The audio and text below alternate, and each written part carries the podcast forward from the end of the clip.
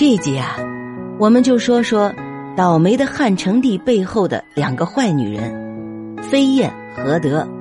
前面我们说过，这个汉成帝啊是西汉历史上最没有存在感的皇帝，不仅一辈子没干过一件漂亮的好事儿，就连一件让人记得的坏事也没有记载。他管理国家不在行，吃喝玩乐样样拿手，历史对他的评价是战于酒色。但他的老婆们比他可牛逼多了，有大才女班婕妤，还有这一集说的赵飞燕、赵合德姐妹。这个赵飞燕啊，就是历史上赫赫有名的环肥燕瘦的那个飞燕。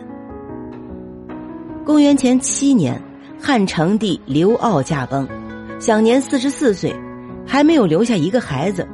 汉成帝年纪轻轻是怎么死的呢？他自己作的。有句话叫做自作孽不可活，准确的说呀，她是被飞燕和德姐妹俩，也就是这两个歌妓出身的皇后和宠妃啊给玩死的。这个玩死啊是真的给玩死了。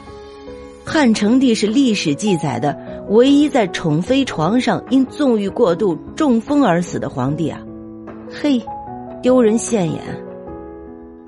赵飞燕、赵合德被皇帝专宠，正应了那句老话，大难不死必有后福。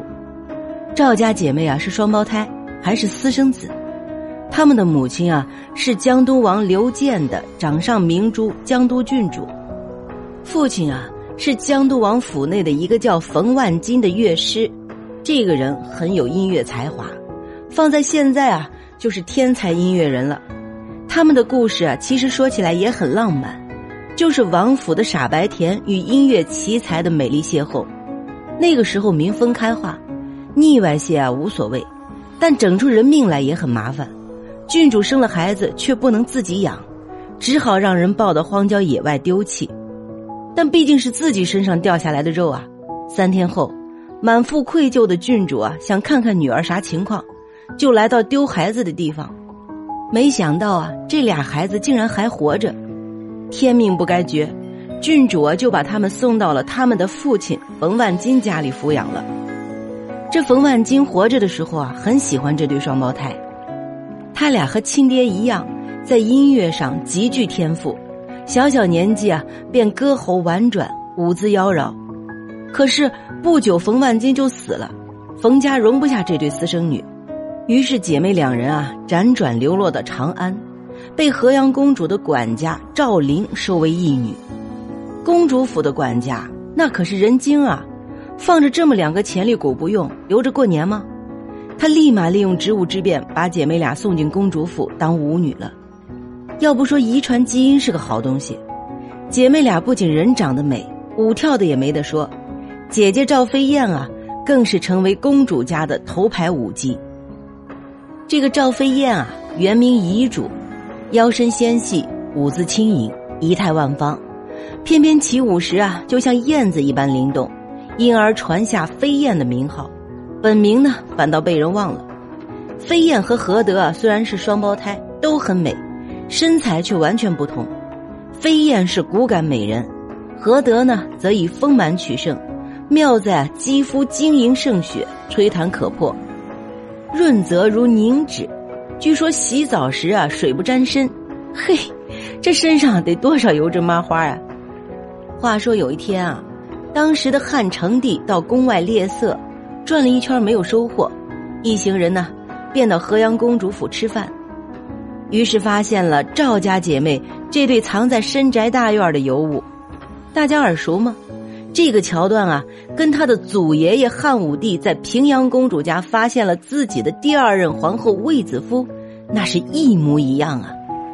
酒宴之上，照例是莺歌燕舞助兴，赵飞燕这头牌舞姿啊姿容清丽，舞姿绝伦，身段轻盈，那叫一个与众不同啊。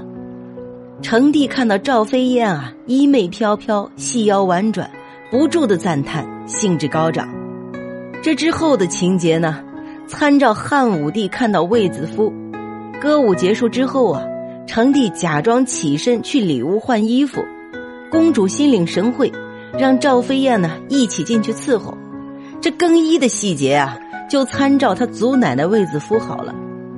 哎，好老套的路数啊，这都过了百年了，你倒是玩出点新花样也行啊。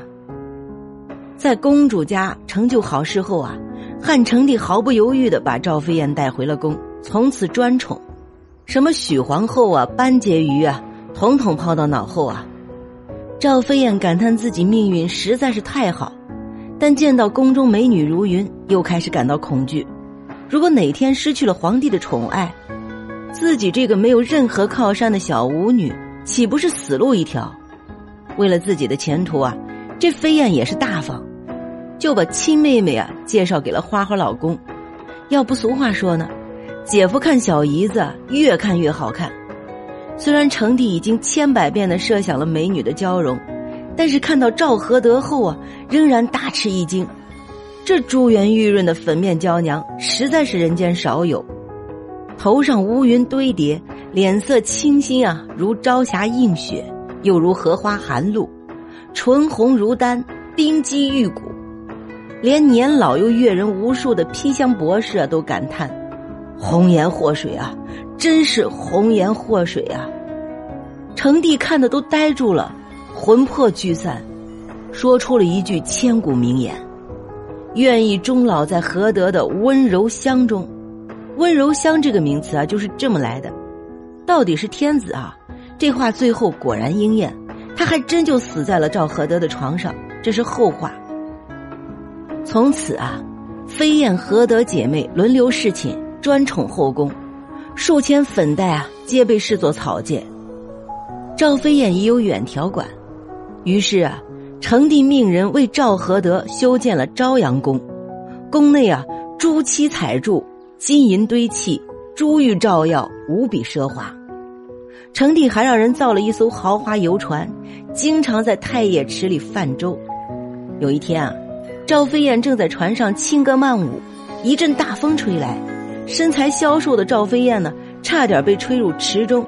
成帝啊，吓得大叫，身边的乐师啊，赶紧抓住赵飞燕所穿的云水裙，才化险为夷。只见赵飞燕在空中啊，衣裙飘飞，仿佛仙子凌风漫舞。受这件事的启发，成帝也干脆打造了一个大金盘，让人拖着，赵飞燕呢就在盘上翩翩起舞。这就是赵飞燕做掌上舞的来历。